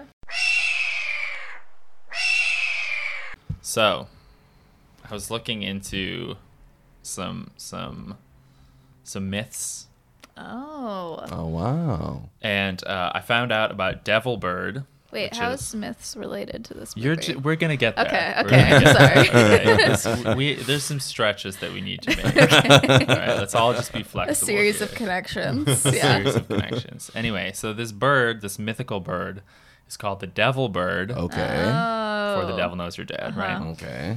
um, locally known as ulama, is a cryptid of Sri Lanka. So Hmm. I think cryptid is just uh, it's, like like, Bigfoot thing. or like mythical Yeah. like sort of creatures. that- Yeah. yeah. Uh, said to emit blood curdling, human sounding shrieks in the night from within the jungles. Oh my god. In Sri Lankan folklore, it is believed that the cry of this bird is an omen that portends death. So, not before the devil knows you're dead. Um, I guess if you hear it, it's too late for you. Yeah. basically. Yeah. The devil already knows. Um, and so there were a few different theories about what kind of a uh, what kind of bird it is. Some there were some that suggested that it could be a forest eagle owl, um, and then but they felt that it was more likely that it was a changeable hawk eagle.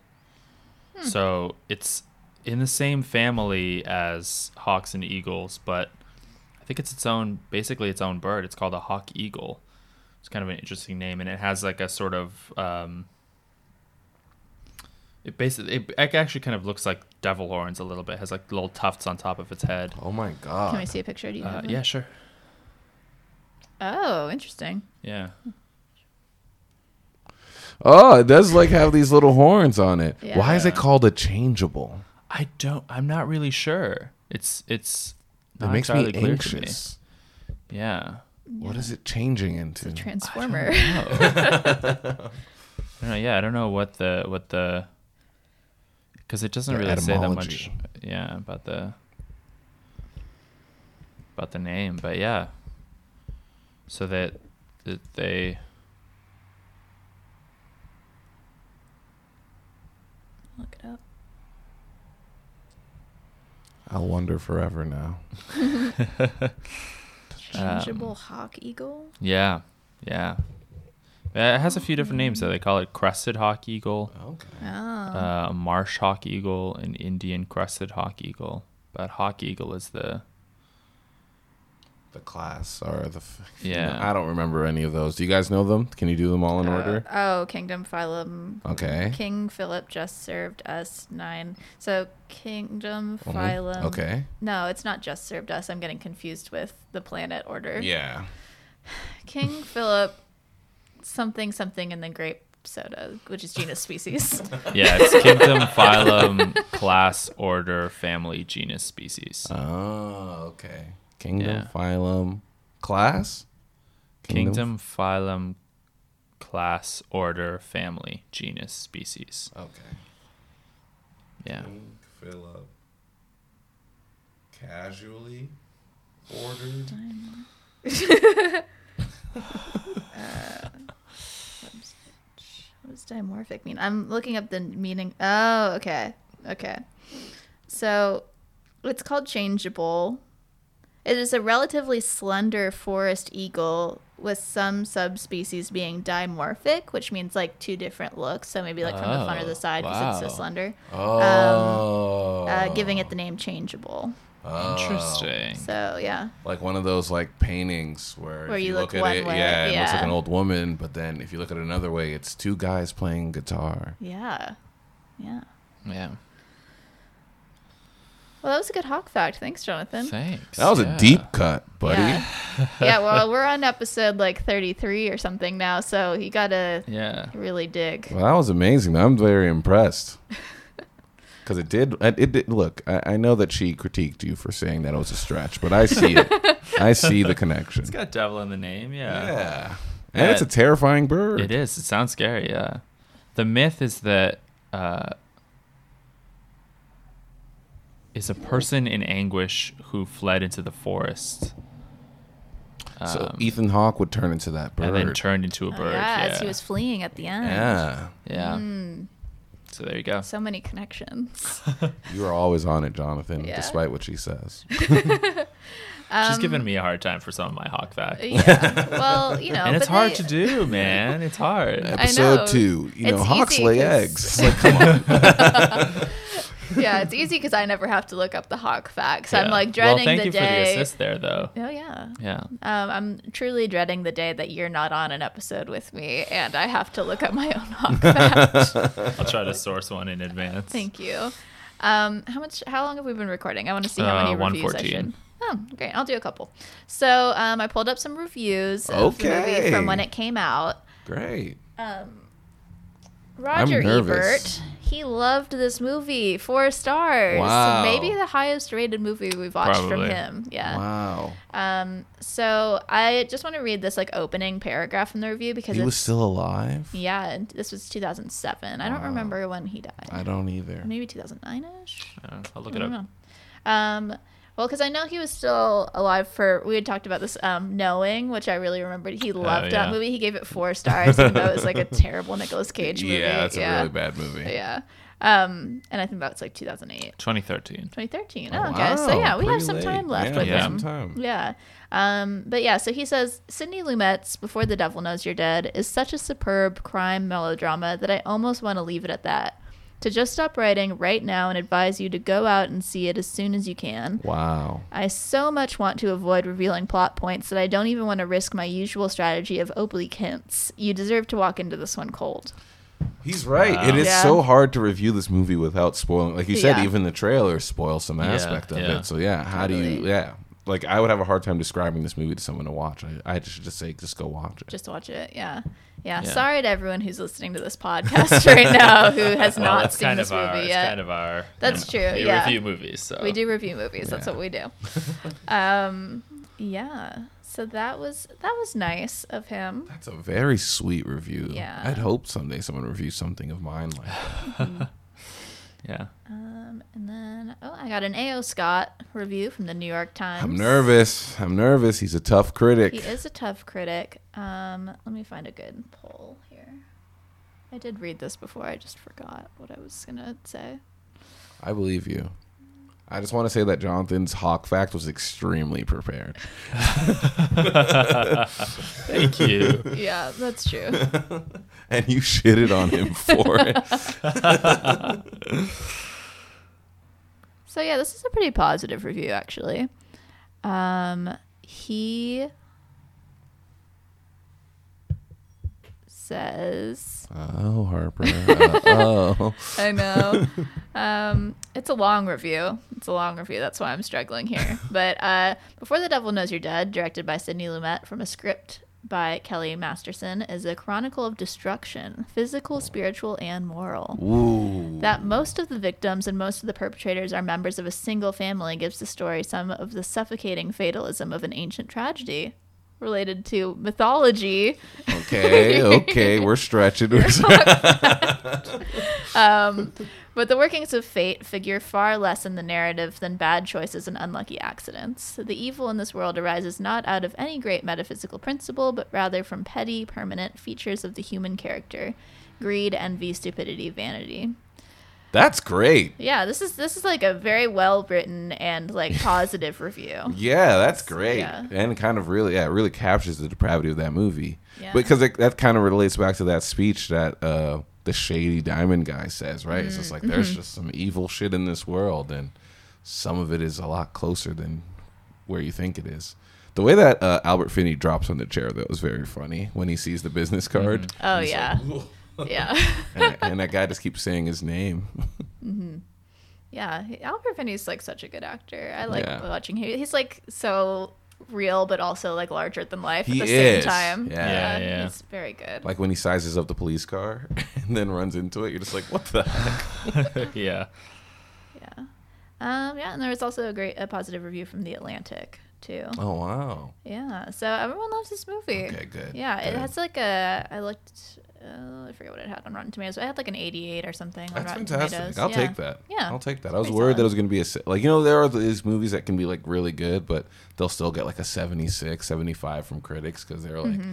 up their own ass about whatever reason. I was worried about this. I was worried about this. Mm-hmm. Yeah, we were talking. I was we were talking about this a little bit yesterday about like the Rotten Tomatoes the way that it kind of works. Right. Yeah. Because it's different than like because Metacritic they sort of aggregate like the values, right? So like three out of five, they take that, add it with all the other mm-hmm. Yes. numbers. But Rotten Tomatoes, my understanding is that it's more or less just like, is this a positive review or is this a negative review? Yeah. and which is why you get these like kind of extreme Rotten Tomatoes reviews where it's like you'll have a hundred percent, even if like the review is like you know seven and a half out of ten, that's Yes. added to the positive column. Yes. So Rotten Tomatoes is kind of a weird, weird metric for Yeah. for measuring And, movies. yeah, so then you can have like a pretty decent movie, but it'll get like a 68% or Right. something like that. Yeah. Yeah. Yeah. Versus like, yeah, I think Metacritic is a lot A better cleaner, value. yeah. but it, it's just not as well marketed as Rotten Tomatoes is. Yeah. No one's putting up a Metacritic score on their Yeah. trailers. Exactly. Yeah. I'm gonna see if there are any funny Letterboxd reviews of this movie real quick. Yeah, see if Josh Trank wrote one. Who's Josh Trank? He just wrote a Letterboxd review of his own movie, Fantastic Four, uh, where he uh, like kind of uh, absolves himself for how bad that movie was. The new one. yeah. Oh, interesting. He goes, "What would this movie look like if the studio didn't get in the way?" And I'm like, "Go fuck yourself, dude." I feel like that's what everyone says. like J.J. Abrams and and Dominic Yeah, Monaghan's yeah. like release the Abrams cut. You know. Yeah, Everyone yeah. wants to release the. Oh, J.J. Abrams kind of absolving himself for how bad this new Star Wars is. Yeah. little bit. to- Okay, yeah. buddy, no one's falling for it. I'm sure Colin Trevorrow feels the same. Sorry. I'm nerding too hard. I'm nerding too hard, guys. I gotta, I gotta dial it back. Next thing you know, I'm Um, Yeah, just saw your yelling at Watchmen Dam- Oh yeah, I was gonna say I was gonna start yelling at Damon Lindelof, being like, "How dare you not do a second season?"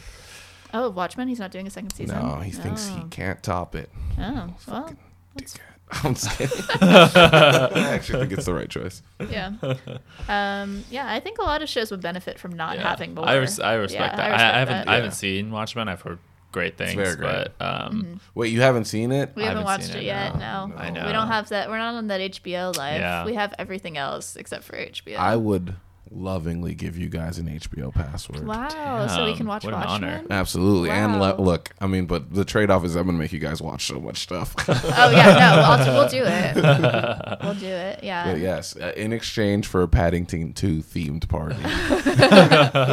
Yeah, I'm gonna. I'll have to find a time to do. Maybe your your birthday party will just be the Paddington party. Don't do that to his oh, birthday. come on. Let him have his own birthday party.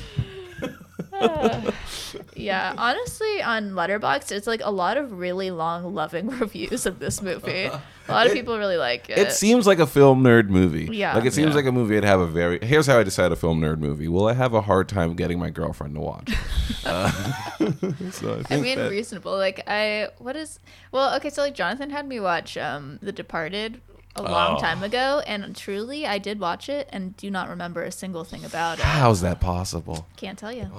I'm stressed. yeah. Yeah, I'm gonna watch it again, but No, one it is one of those like there are like these film boy movies where like I think Godfather's one of them where you're like you Yeah. gotta watch it and the girl's like all right I'll suffer through this movie. I did watch The Godfather. That's a good one. you liked it? Yeah, I watched that in high school in a film class.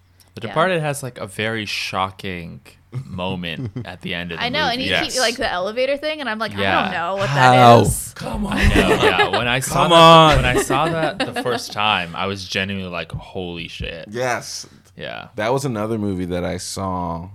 Via I saw this movie, Mm-hmm.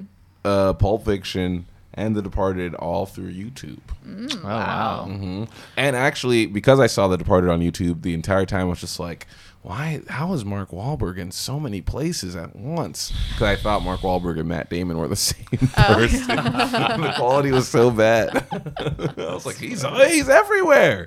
It's funny. That's funny.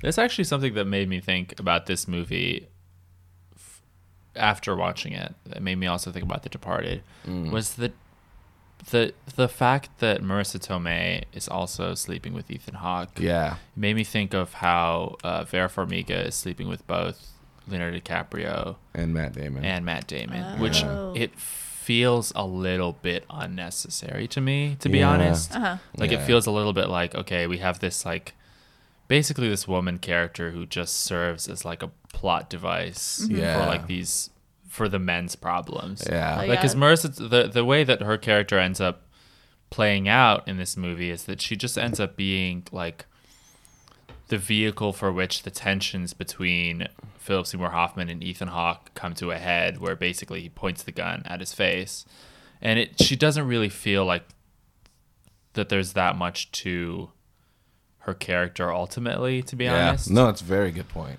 And like to take Uncut Gems as like a counter example, like I felt like both the Julia Fox and yeah um, and uh, Idina Menzel were like they were like strong, like kind of developed characters with their own sort of ambitions, their own sort of goals that like could not be just trampled over. They had their own shit, like they have their on. own wants and stuff like that. Yeah, which even is- though I do know that female film Twitter takes uh, great uh, offense to the uh, self, the dirty selfie scene. I don't know if you saw Jamie Loftus's tweet about Oh, no. how she feels like that is incredibly, and it's not very serious. Uh, it just she's just like, what girl is actually taking like a dirty picture and like into it, Oh, I did see that. and that hurt my feelings. I was like, what? Women don't get off on sending selfies. yeah. Yeah. That's funny.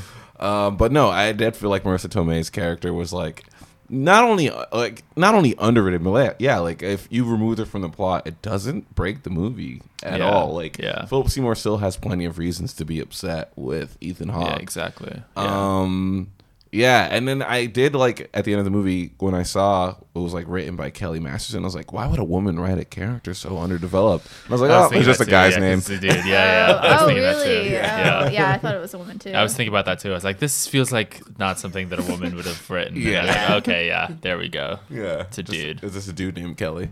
Yeah. He's getting jobs with it. He's just like, oh, well, Kelly got this job. Sorry, I'm doing a quick Bechdel uh, test count Oh boy. because this Of movie- Ethan Hawke of Ethan movies? Hawke movies that we've done so far. Yeah. Uh huh. Um, I don't think this movie will make it.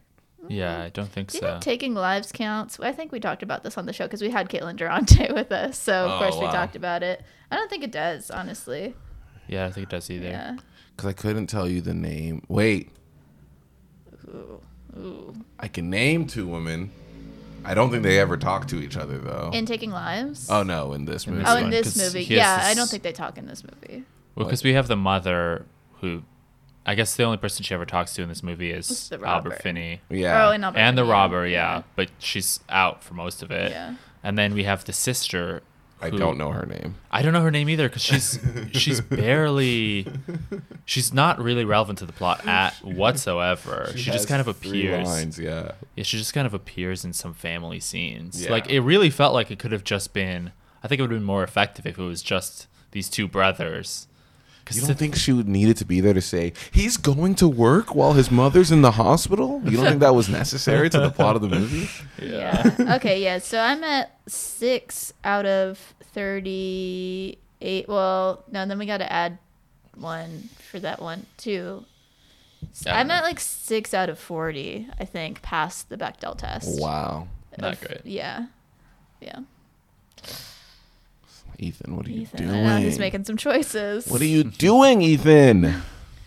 He just needs to choose some some you know, like I understand that he does a lot of like pretty masculine movies. Like that's Yes. just kind of his MO. Yeah, That is definitely his MO. and also like the before movies which are like you Just know two just people. two people Yeah. talking it's Yes. just him and julie delpy talking um but yeah i wish that he had some you know some more women movies movies with women yeah Do you think that we're gonna have an After the Devil Knows You're Dead in the same way that we have before Sunrise and Sunset? And then Oh my god. it's gonna be later that the Devil know, like you know, three of them, and it's all different time Uh, periods of their lives. yeah well it would just be i mean the only people well rosemary harris well she dies in this movie so you can't really have her she's still alive but then ethan hawke and marisa tomei would be the only characters left Yeah. you know Damn, that's true. because albert finney and philip seymour hoffman are both dead Yeah, damn. Irl so Oh, really? Albert Finney has passed. Mhm. Mercy. yeah Yeah. But I mean, Philip Seymour Hoffman also dies at the end of this movie. So. That's true. So we don't need him alive. yeah Yeah, and you could just have like Ethan Hawke and Marisa Tomei, and then Albert Finney has. We'll say that his characters died of like natural causes. His father it's passed been, like, on. you yeah, know, 15 years. Yeah. Yeah, and then- yeah. I don't know what that movie would be though. Yeah, Amy, Amy Ryan could be in it. Amy Ryan could be in it. Maybe the daughter's she, grown up and like maybe Yeah, yeah, played yeah. by Florence Pugh or something. You know. Oh, I like this. Maybe, and then maybe Ethan Hawke is coming back to America for the first time Oh, 'cause since he's been in running, Rio, and he's yeah. trying to reconnect with his daughter, and his daughter Oh. wants nothing to do with him. I like Yeah. this. This is a good movie. You should write it. I'm busy. and his daughter also robs uh, theaters because she feels spurned by never having been able to go she to never got to see the lion. Lion King. She robs theaters now. Oh my gosh. I love this. I love this so much. the dumbest plot idea ever. Yeah. Ah, well, that was good, guys. Uh, Edgar, thanks for coming to Oh, talk thank to you us. so much for having me. What a lovely conversation Yeah, about this film. was so fun. You guys seem to really enjoy films, and I really like that about both of you. yeah, I like Thank you. movies. I yeah, I went to school for that. Uh, Sure. Now I do nothing. Did you guys meet in film school? Uh, we went to the same like university, College, but yeah. I went Oh, to film okay. school and he did uh, politics. Oh Yeah. wow! Yeah. So yeah. What do you think about the politics of this movie? trying to think if there's anything explicitly Well, because explicitly you focused political. on Latin American politics, That's so true. it relates. Yeah. So I Yeah. should know. I should You know, should know the more about the non-extradition policy. Yeah. Although you, you know, it's not really directly related to a country's politics necessarily, That's but true. I mean, it actually, kind of it is actually because it, a lot of it comes down to how a country feels about another country. Yeah. like like Ecuador. I actually did study Ecuador a bit, and like they they they that's a country. If you're running from the United States.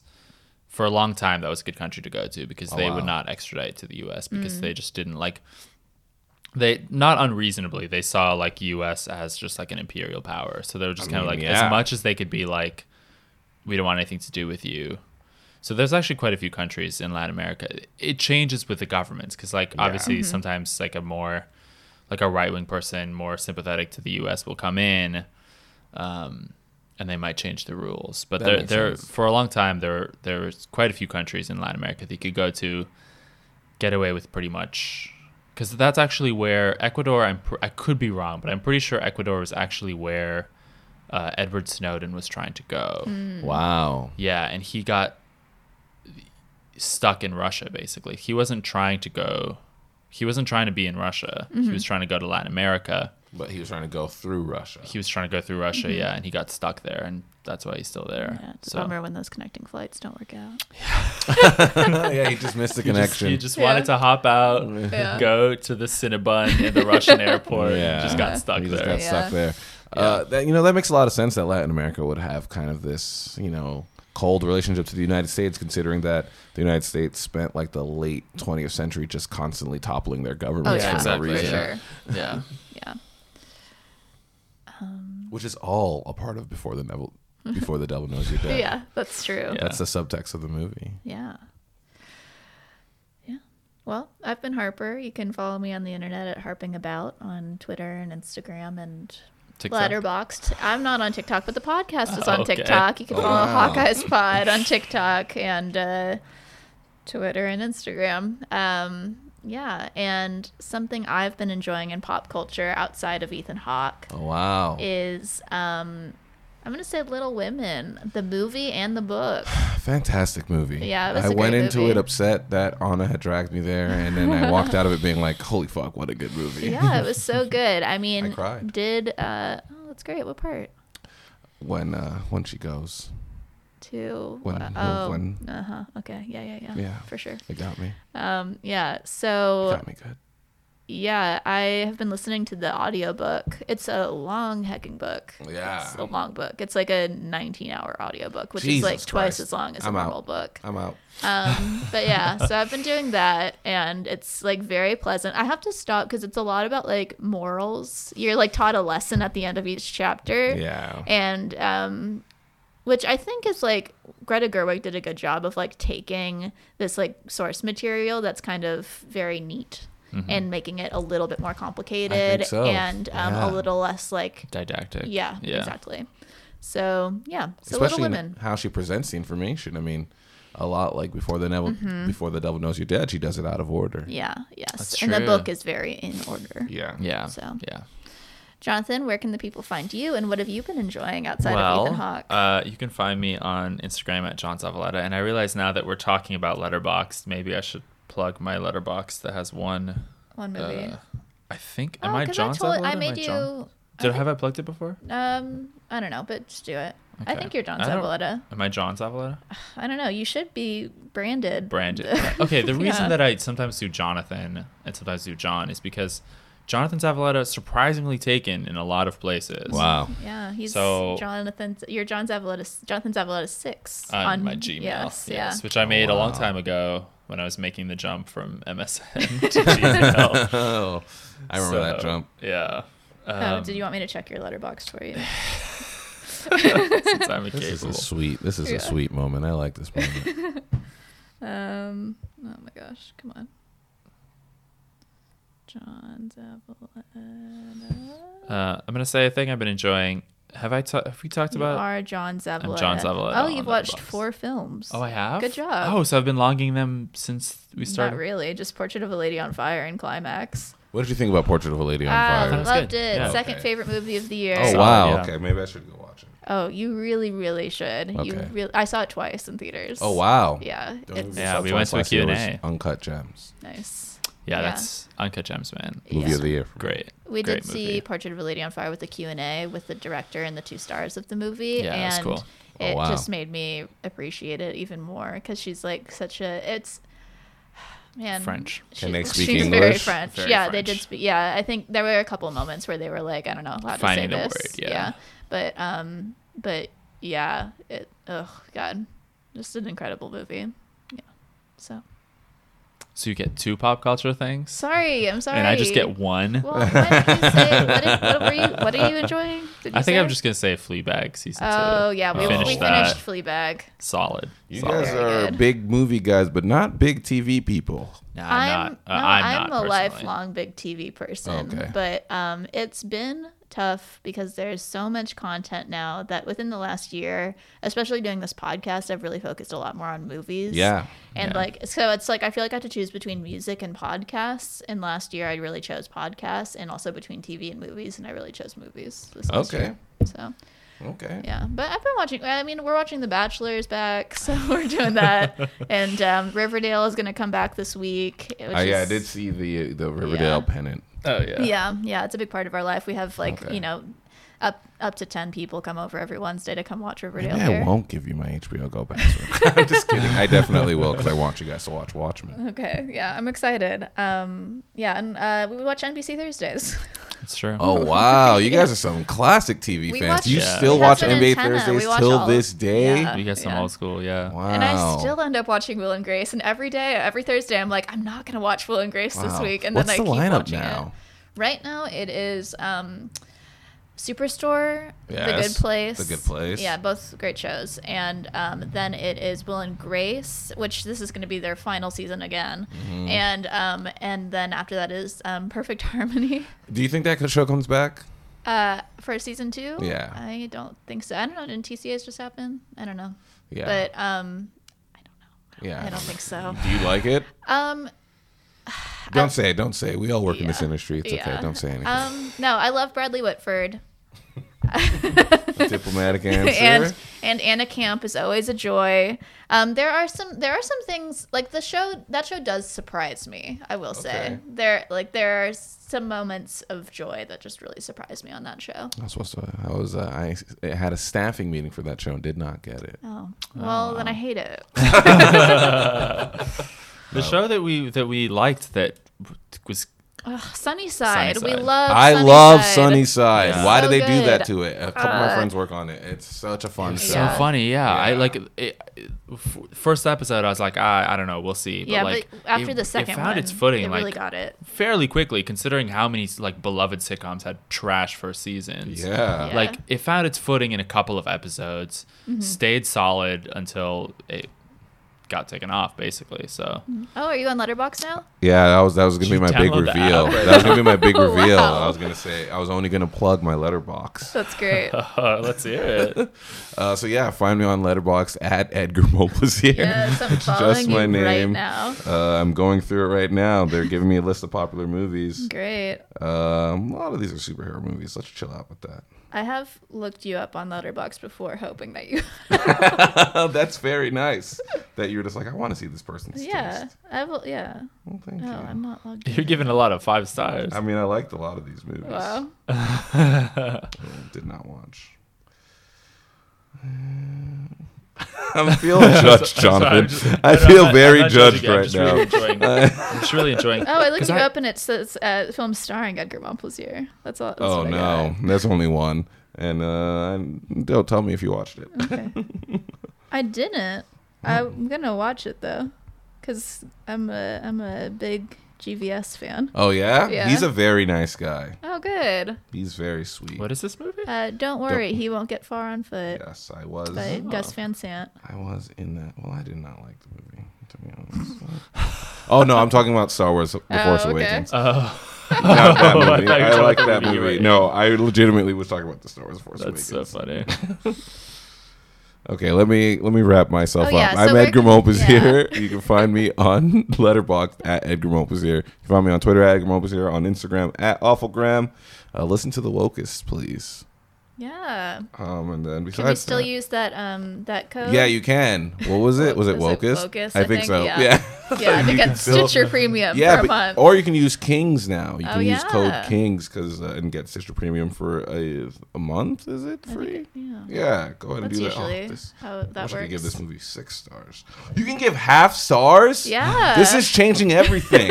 I gotta go back and change some reviews. I'm sorry. I haven't seen. I haven't seen because most of the people that I've seen uh, use this uh, use Letterboxd to just do it on because this looks. Is this the app? That's the Yeah. app. Yeah, yeah, I've I just seen people do app. mobile, so I haven't actually seen this like screen before. It Oh, kind of it's like like almost like Tinder or something. You're like It does look through, like Tinder. Yeah. I'm like swiping through my movies. I'm like, what movie am I gonna fuck? I'm sorry. Uh, Oh, there we go. I'm following you. I found you. Okay. Fantastic. Well, should we? uh oh. Oh, okay. I thought these were your top four. I was like, that's interesting, but they're still good movies, also. I love to judge people based on their top four movies on Letterboxd. oh, well, we'll see. We'll see. yeah, I'm excited. Um, yeah, okay. Well, thanks everyone for listening. Um, go watch this movie. Uh, I don't know, comment on our social media and email us. No one ever emails us. Uh, HawkeyesPod at gmail.com and uh, rate and review on Apple Podcasts if you care about us.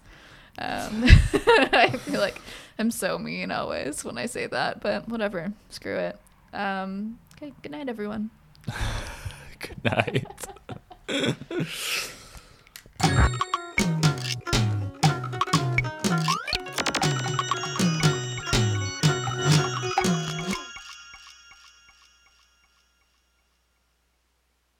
This episode was produced by Harper Thompson and myself, Jonathan Zavaleta. It was edited by Harper Thompson, and our intro music, Hawk Song, is written and recorded by Connor Vance.